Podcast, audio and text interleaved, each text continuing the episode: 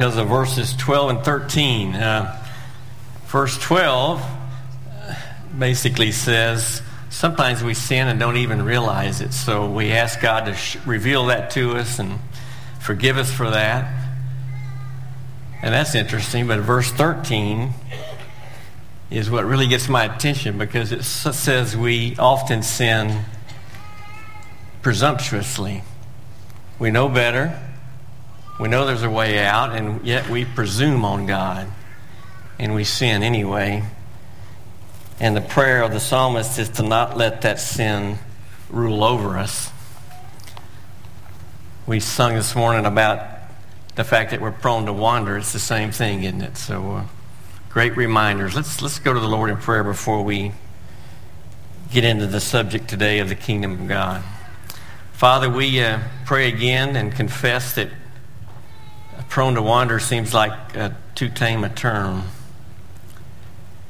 because we not only wander, we uh, rebel, we presume on your grace,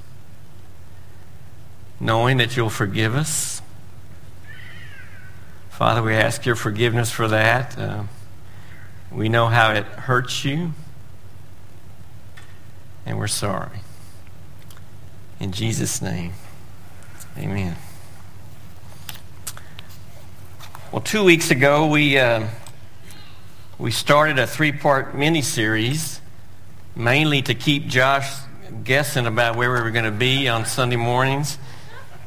It was going to be about the kingdom of God, and it was a way of tying a spiritual bow around the study of Acts that took us about 18 months and was recently completed. So it seemed like that was a, uh, an appropriate thing to do because uh, the subject the kingdom of God was a major focus in the book of Acts, actually from the very beginning all the way through to the end, as we show on this slide that we dug into last week. At the very beginning, after his resurrection, Jesus spent 40 days speaking to his apostles about the kingdom of God.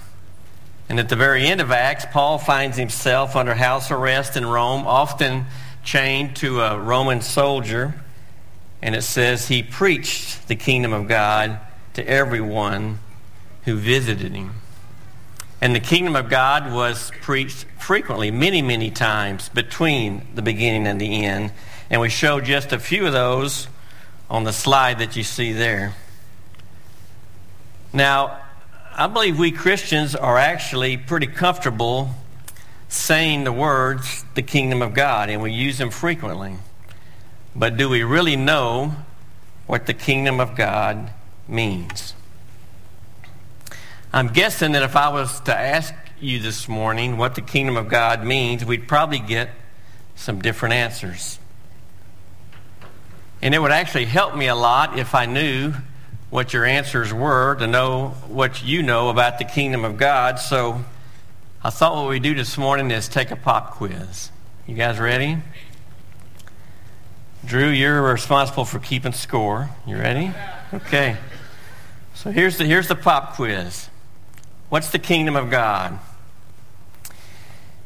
Is, is, is it a game played with Grammy Pammy involving the full armor of God? You had to be here two weeks ago to fully understand that one. So is it A? Or is it a popular TV show starring James Earl Jones, The Kingdom of God? Or is it the newest theme park at Disney World? We've got the Animal Kingdom, the Wild Kingdom, the what's oh the Magic Kingdom, and the Kingdom of God. Y'all tracking so far? You got your favorite answer, or is it the uh, physical, spiritual, and imperishable reign of Jesus Christ? Tough quiz, huh? You have an answer? What is it? How'd they do, Drew? 100%. 100%. Right, D's the right answer. So, uh, actually, in our first lesson a couple of weeks ago, we looked at the king of the kingdom, and we talked about the king was the expected king of the Jews, or the Christ. He was also the rejected king of the Jews, Jesus, and he was the resurrected king of all, Christ Jesus. And this week we're going to look at the realms of the kingdom of God the physical realm, the spiritual realm, and the imperishable realm of the kingdom of God. And next week we'll conclude this uh, study with a discussion about the citizens of the kingdom of God. And I'm not going to tell Josh what passage we're going to use to do that. So. Now we know from our first lesson that Jesus Christ is the king of the kingdom of God. So what did King Jesus say about the realms of his kingdom? What did he say about the nature or the timing or the breadth or reach of his kingdom? Well, actually, he said a lot.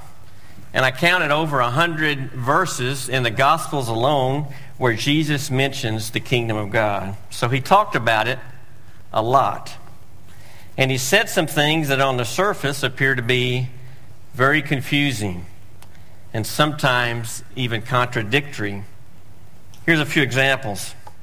Jesus said that the kingdom of God basically is here. He said in Luke 11, the kingdom of God has come upon you. And in Luke 17, the kingdom of God is in your midst. But he also said the kingdom is somewhere else. In John 18, he said, My kingdom is not of this world, but now my kingdom is from another place. He also said that the kingdom of God is now. In Mark chapter 1, he said, The time is fulfilled and the kingdom of God is at hand. And in Luke chapter 9, he said, There are some things, there are some of those standing here who will not taste death until they see the kingdom of God. But he also said the kingdom was in the future. In Luke 22, he said, I will not drink of the fruit of the vine from now on until the kingdom of God comes. He also said the kingdom was clear. He said, To you has been given the mysteries of the kingdom of God. But he also said the kingdom was hidden. That the kingdom of heaven is like a treasure hidden in the field. So as we read these words of Jesus about his kingdom, they can be a little confusing, and we might even find ourselves expecting Jesus to say occasionally, just kidding, guys. But he doesn't say that. In fact, he says, Truly, truly, I say unto you, in other words, no kidding, guys. This is all absolutely true, all of it. So, how can we start to make sense of all the truths Jesus taught us about the kingdom of God? It's, it's a question I've been thinking about for the two weeks I've had to pray about and prepare for this message. And it's a question that Paul must have been thinking about during his two years of Roman imprisonment at the end of Acts. Because during those two years, he wrote at least four books of Holy Scripture, of our Bible. He wrote Ephesians during that time, he wrote Philippians, he wrote Philemon, and he wrote Colossians. And all of these, with the possible exception of his personal letter to Philemon, teach extensively about the kingdom of God. So let's look at a key passage from one of these letters. We're going to look at Colossians as we start our journey this morning and allow it to set the foundation for our study of the kingdom of God. And I'll put the message on the screen for us because we're not going to camp out here, but we're going to start in Colossians chapter 1, verses 13 through 17. Colossians 1, 13 through 17. Let me read that passage. It says, For he, this is referring to God, rescued us from the domain of darkness and transferred us to the kingdom of his beloved Son, in whom we have redemption, the forgiveness of sins. He is the image of the invisible God, the firstborn of all creation. For by him all things were created, both the heavens and on earth, visible and invisible, whether thrones or dominions or rulers or authorities, all things have been created through him and for him. He is before all things, and in him all things hold together. So look with me first at verses uh, 15 through 17, where we see several things that are noted about our King Jesus. Actually, it's a, it's a few in a long list if you keep reading this particular passage of Colossians. But it says, first, he's the firstborn of all creation, not indicating that Jesus Christ was created first or that he was created at all, but that it means that he has the rights of inheritance of the firstborn, which in the culture of that day was very significant. It means Jesus was of the highest rank. It means that Jesus, in other words, owns creation. Creation belongs to Jesus. And then it says that he created all things. You see, all things were created. And then at the end of that passage, it says that Jesus is the one who holds all things together. He is the sustainer of what he created.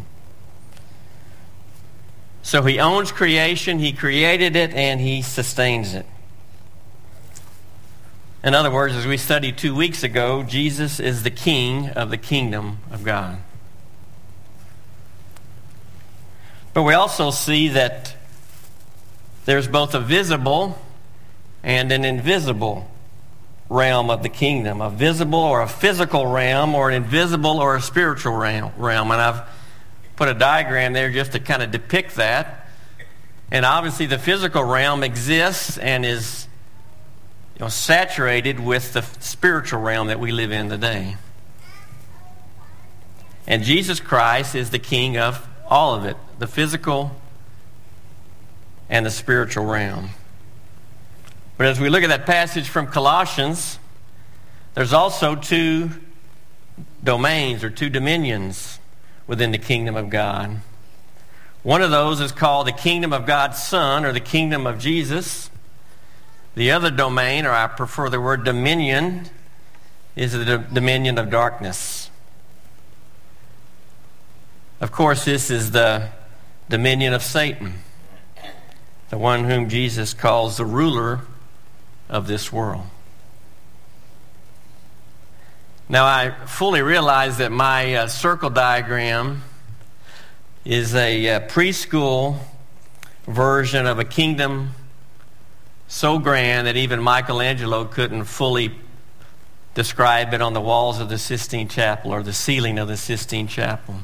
But it does serve to help me and maybe help us build a framework on which to hang what Jesus taught about his kingdom. And so as I prayed about this message, I was led actually to the third chapter of the Gospel of John. Third Gospel of John, verses 1 through 16, is our primary text for today. It's a familiar passage for us. It's the story of Nicodemus, a man who wanted to know more about the kingdom of God. And as we read his story, we'll see that Nicodemus was somewhat confused between what he expected the kingdom of God to be and what he saw Jesus doing and teaching. So let's see how Jesus addresses the confusion of Nicodemus and hopefully, with the help of the Holy Spirit, address any confusion that we might have. So turn with me, please, to the third chapter of the Gospel of John. We'll read the first uh, couple of verses of John chapter 3. It says, Now there was a man of the Pharisees named Nicodemus, a ruler of the Jews. This man came to Jesus by night and said to him, Rabbi, we know that you have come from God as a teacher, for no one can do these things, these signs that you do, unless God is with him. So we see there that Nicodemus was a Pharisee. The Pharisees were very strict, they were very conservative, and they were very serious about keeping the law. We also see that he was a ruler, meaning he was a member of the Jewish Sanhedrin, which at that time was a 71 member ruling council over the Jews. And if you glance down for just a minute at verse 10, Jesus calls Nicodemus the teacher of Israel. Not a teacher of, of Israel, the teacher. So Jesus calls him the preeminent teacher in all of Israel. That was Nicodemus. He was a very powerful and a very well respected man in Jerusalem. And we see in verse 2 that Nicodemus comes at night. And we can understand why, can't we? He, the Jews did not hold Jesus in high regard, especially those on the Sanhedrin, neither the Sadducees nor the Pharisees, because in their opinion, he was not meeting the strict legalistic standards that they had set for the Jewish people. And he was associating with sinners of the worst variety. Even worse, he was working on the Sabbath by healing people, all the while claiming to be the Messiah. So Nicodemus had to be very careful about being seen with this man, Jesus. But when Nicodemus comes, he admits to Jesus that there's something very special about him, and he can't explain it. And it's based on the fact that Jesus' plainly visible and miraculous signs were baffling to Nicodemus. Look back at the last few verses of chapter 2 for just a minute. Jesus had been in Jerusalem for the Passover, and it says there that many Jews had believed in him based on the miracles that he was doing, but not Nicodemus. He didn't believe Jesus was the Messiah, but he knew there was something special about him based on the physical and the public actions of Jesus. Jesus was doing things in this world in plain sight for which Nicodemus, Professor Nicodemus, had no explanation. And these things should have been hard to explain because actually the Creator had stepped into the visible, physical kingdom that He had created. And we know from the Old Testament that wasn't the first time. He'd actually done that many times before. He came to give aid to Sarah's maidservant Hagar, the father of Abraham's son Ishmael, when she was wandering helplessly in the desert. The scripture refers to him as the angel of the Lord. He stopped Abraham from sacrificing his son Isaac. He appeared to Moses in a burning bush. He intervened with the pagan prophet Balaam as the Hebrew people approached the promised land. He called Gideon to service. He told Samson's mother that her son was to be dedicated for life as a Nazarite. He sustained Elijah as he fled from Jezebel and Ahab, and he destroyed 185,000 Assyrians who had gathered outside Jerusalem during the ministry of Isaiah. And there are many other times that Jesus stepped into his creation that we know from scriptures. And every time he stepped into his creation, something marvelous and something inexplicable happened. And this was all the more true when Jesus humbled himself and came to live and die on earth as a man. His teaching was with authority that they absolutely had never seen before. His, mir- his miracles unmistakably indicated that he had been anointed by God. Think about it. The Creator, before the watching eyes of his people, was creating new eyes for the blind and new legs for the lame, and new ears for the deaf, and new lives for the dead. And so sometimes when Jesus speaks about the kingdom of God, he's referencing the fact that he, the king of the kingdom, has stepped into his physical creation.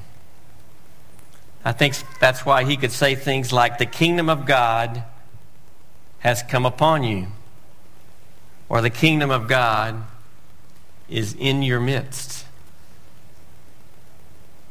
And from the Bible, we know the primary reason he stepped in this last time, don't we? Because he had a rebellion on his hands. And that rebellion was absolute. In fact, it started with the very first human beings, Adam and Eve, who did the one thing God told them not to do. And that sinful rebellion has been carried on by every single human being ever created, including you and me. Mankind was and is mired in the dominion of darkness. So, after more than 2,500 years of open and total rebellion, the time came for Jesus to do something about it. But he didn't come to do what you and I would have come to do. Look at John 3:17. For God did not send the Son into the world to judge the world, but that the world might be saved through him. The first realm that King Jesus reigns over is the physical or the visible kingdom of God. But as we described a couple of weeks ago, this is not Jesus' priority when he came to earth. He was much more concerned about his spiritual kingdom. So let's look at that in verses 3 through 15 of the Gospel of John. Jesus answered and said to him, Truly, truly, I say to you, unless one is born again, he cannot see the kingdom of God. And Nicodemus said to him, How can a man be born when he is old? He cannot enter a second time into his mother's womb and be born, can he? Jesus answered, Truly, truly, I say to you, unless one is born of water and the Spirit, he cannot enter into the kingdom of God. That which is born of the flesh is flesh, and that which is born of the Spirit is spirit. Do not be amazed that I said to you, You must be born again. The wind blows where it wishes, and you hear the sound of it, but you do not know where it comes from and where it's going. So is everyone who is born of the Spirit. Nicodemus said to him, How can these things be? Jesus answered and said to him, Are you the teacher of Israel and do not understand these things?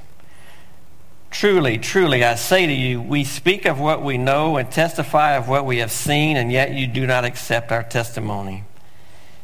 If I told you the earthly things and you did not believe them, how will you believe if I tell you heavenly things? No one has ascended into heaven but he who descended from heaven, the Son of Man.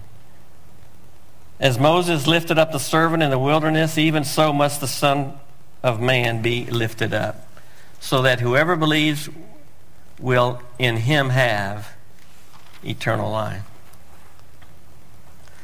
Look at verse 3. It says, Jesus answered. He actually answered the question that was in Nicodemus' heart because Nicodemus doesn't even ask a question. And his heart question must have been something about the kingdom of God because that's what Jesus' answer was about. Jesus was doing Messiah kind of miracles, and Jesus was doing a Messiah kind of teaching, but he wasn't a Messiah kind of guy, in the opinion of Nicodemus. When Nicodemus looked at Jesus, he just couldn't see a king. He couldn't see the Messiah he had pictured in his mind. It was confusing. So Jesus' answer is very, very interesting to me. He says, Truly, truly, I say unto you, translated, no kidding, unless one is born again, he cannot see the kingdom of God. Now, until just recently, when I read that scripture, I assumed that Jesus was saying that if a person was not born again, he could never see or never obtain the future kingdom of God. It was some talking about some future event. It would be like me saying, I want my grandkids to see the Dallas Cowboys win a Super Bowl. Now, I'm talking about some future event when I say that. In that case, a far distant event. But I'm not talking about the present. I'm not hoping that they can see, right? Notice what Jesus says in verse 3. He does not say he will not see or he will never see. in order to indicate some future event. What Jesus is talking about is right now, the present time for Nicodemus. It's as if Jesus is saying to Nicodemus, Nicodemus, the kingdom of God is all around you. But unless you're born again, you won't even be able to see it. It's invisible to you. Even though the king of the kingdom is standing right in front of you, it's invisible. And then in verse 5, Jesus explains to Nicodemus what he means when he said he had to be born again, or literally it says born from above, born from God. He says, Truly, truly, I say to you, unless one is born of water and the Spirit, he cannot enter the kingdom of God. Now, Nicodemus, like all of us, was born of the offspring of two human parents. Now, of course, it's a miracle of God involved in that, but it's accomplished through the actions of human beings. And Jesus tells Nicodemus that in order to enter, or in verse 3, even see the kingdom of God, he had to be born a second time. He, had he needed a fresh start. But it's not another human birth, it's a birth from God involving water or washing or purification, not of the body, but of the soul. Because our souls, our sinful souls, need to be washed clean. So it's a rebirth of water or cleansing, but it's also a rebirth of the Spirit, the indwelling of the Holy Spirit. And then in verses 7 and 8, Nicodemus, Jesus actually tells Nicodemus that although he can't yet see the kingdom of God, if he looks, he can actually see evidence all around him. Because even those who are not born again can see the evidence of the Holy Spirit's impact in the lives of those who are. So let's pause here for just a minute. What kingdom of God is Jesus referring to?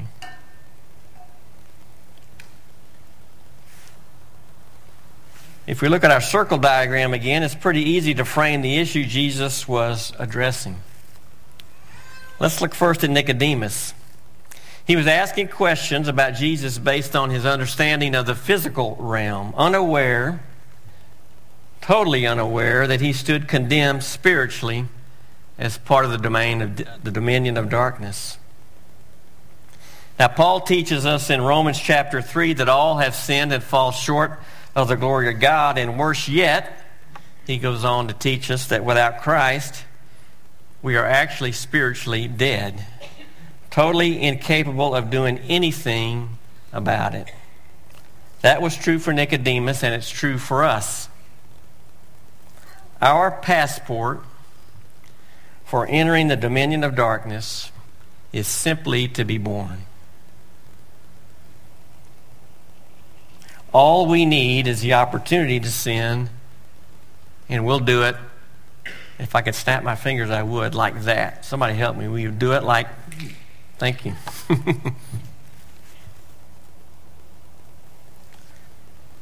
so, where was Nicodemus? where that red target is on the slide, deeply embedded in the dominion of darkness. And he wasn't able to see it. But guess what? That didn't change the fact that that's where he was. So let's look at it now from Jesus' standpoint. Knowing what was of eternal significance, he was telling Nicodemus what was required to move to move from the dominion of darkness to the kingdom of the Son. Since Nicodemus was dead in his sins, he needed to be born again, Jesus said. So just like Nicodemus' passport to the dominion of darkness was simply being born, his passport to the kingdom of God was to be born again. So if you look again at Colossians 1, verses 13 and 14, I've got it on the slide there for you. Being born again is another way of saying being rescued from the dominion of darkness or the domain of darkness and transferred into the kingdom of God's beloved Son. So think with me for just a minute about the terms that are in our Bible to describe what we just talked about being born again and being rescued. Being born doesn't require any special skill or ability from the baby being born. Likewise, being rescued doesn't require much, if any, effort from the person being rescued.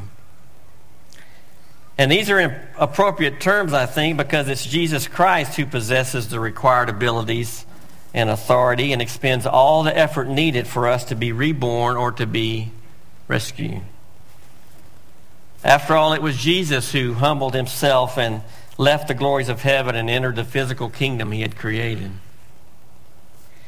It was Jesus who was ridiculed and rejected by his own people and suffered a shameful death on a cross and was resurrected three days later. And it was Jesus who paid the penalty for the sins of every man as a free gift of God's grace, giving all of us the opportunity to be born again. And for those who accept the free gift of Jesus Christ, it was Him who reconciled them to God the Father, who now not only accepts them as His own children, but credits them with the perfect, perfect righteousness of His Son. And it was Jesus who asked the Father to send the Holy Spirit to indwell believers as a guarantee. And it was Jesus who is expanding his spiritual kingdom by building the church, which Paul called the bride of Christ. And he is doing so by bringing the Gentiles, us, into his kingdom. And that would have blown Nicodemus's mind. There was actually a lot that Jesus could have shared with Nicodemus about the spiritual kingdom of God. He could have told him about the incredible things that he had done, or the incredible things that he was going to do, or the incredible things that he was preparing to do. But without the Holy Spirit, it was more than Nicodemus one of the best teachers of all of Israel could grasp or even see. What he needed first was a fresh start. He needed to be born again.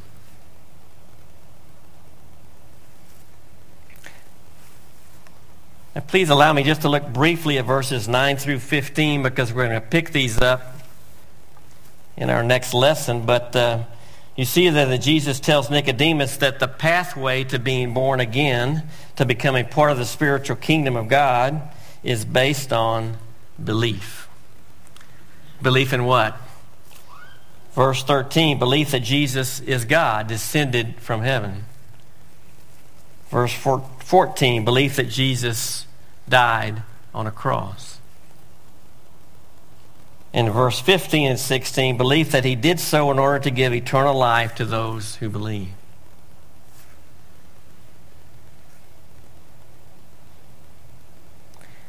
Now, after studying Jesus' discussion with Nicodemus, some of the other things that Jesus said about his kingdom for me come into focus. Because Jesus said in Mark 4, verse 11, To you has been given the mystery of the kingdom of God. But those who are outside get everything in parables. And in Luke chapter 9, he says, I tell you the truth, some who are standing here will not taste death before they see the kingdom of God.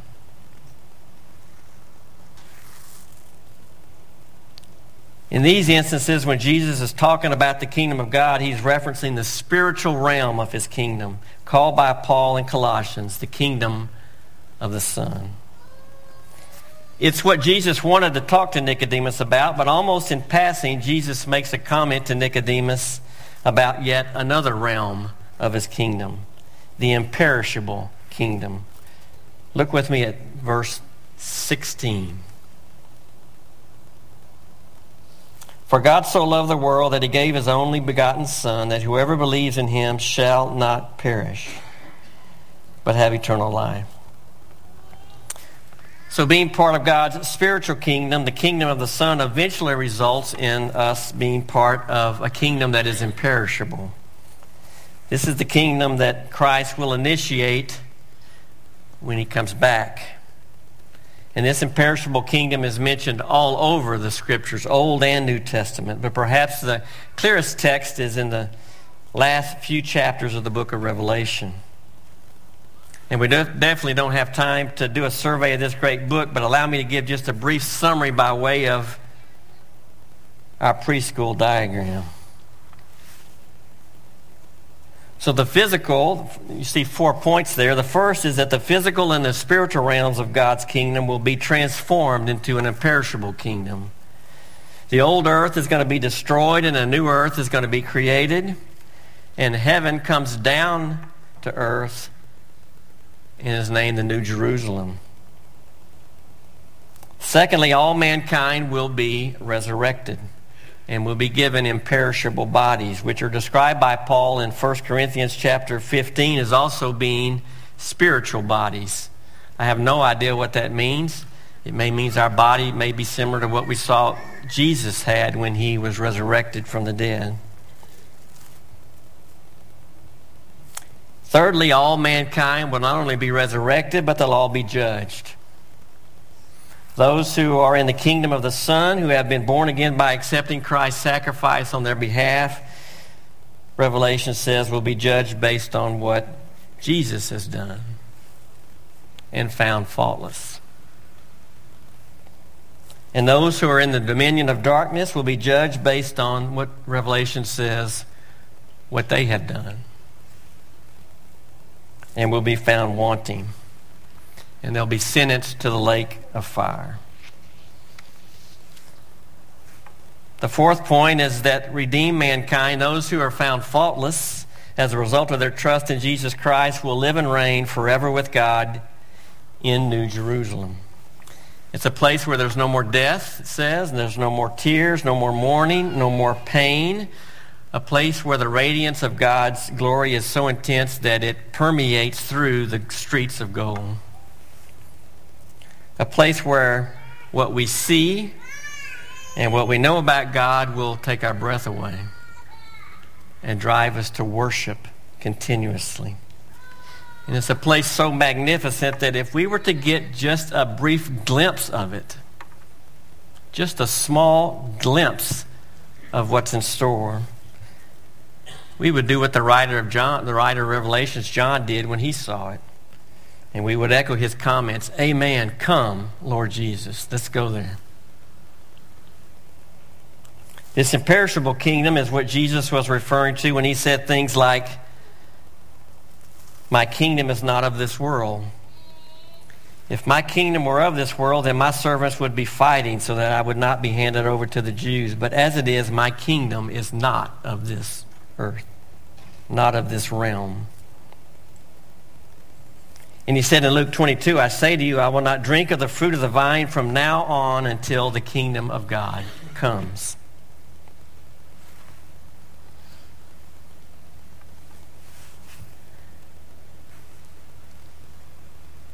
From some later verses of the Gospel of John, it actually appears that Nicodemus may have eventually become a follower of Jesus, that he was possibly born again.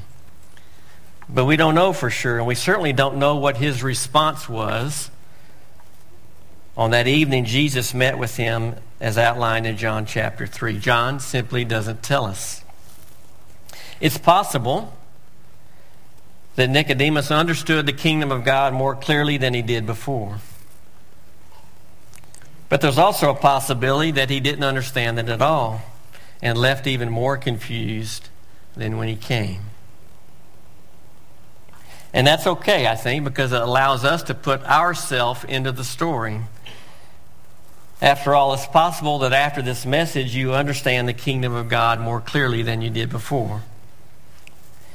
There's also a possibility, with probably a very high probability, that you're even more confused than before I started. And that's okay too.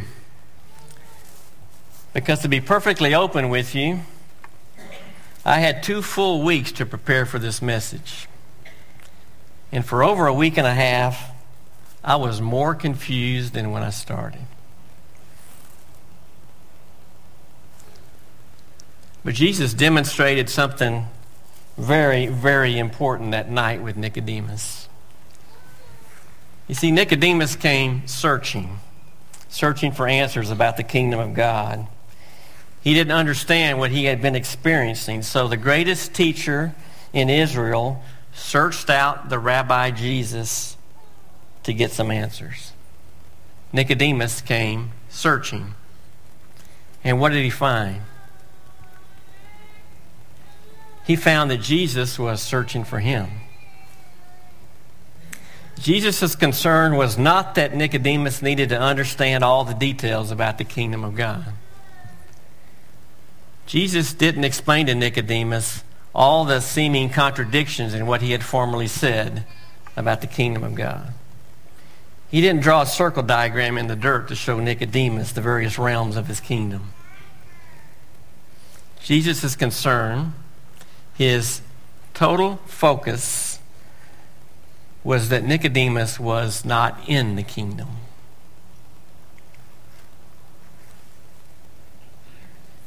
As I mentioned earlier, the preparation for this message was a real struggle for me. You know, I set out with the motivation to learn as much as I could about the kingdom of God so that I could teach you what the realms of the kingdom of God were all about, to clarify what can be a really fuzzy subject. And I had a lot of good information. I had material all over the place, spread out all over my study but it never seemed clear.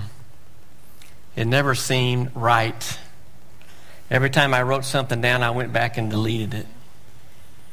I told Pam I looked like a hobo one day this week. I hadn't shaved in three days. It was pitiful. and just a few days ago, it hit me. What if Jesus was invited by your elders to come here and give a sermon about the kingdom of God? What would he teach?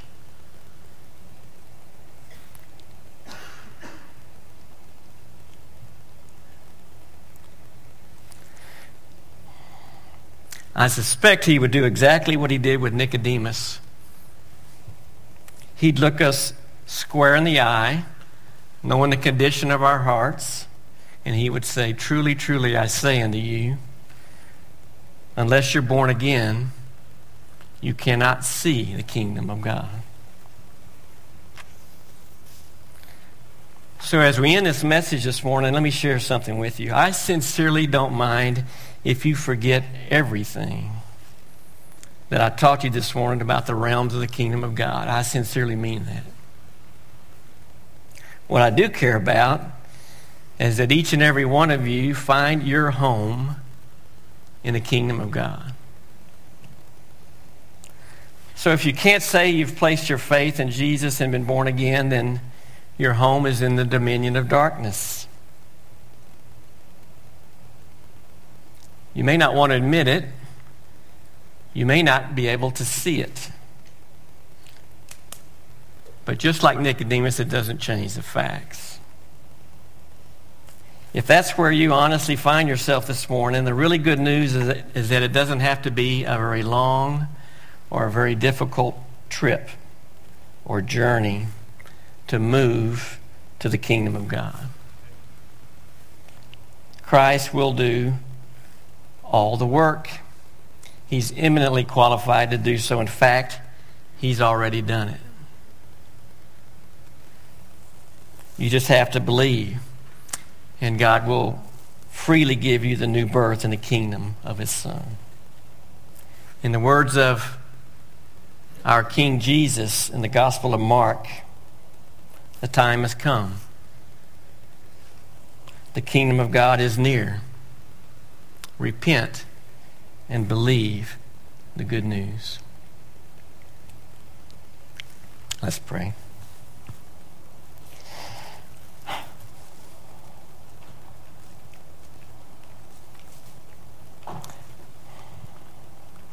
Father, I thank you for the struggle you gave me this past two weeks.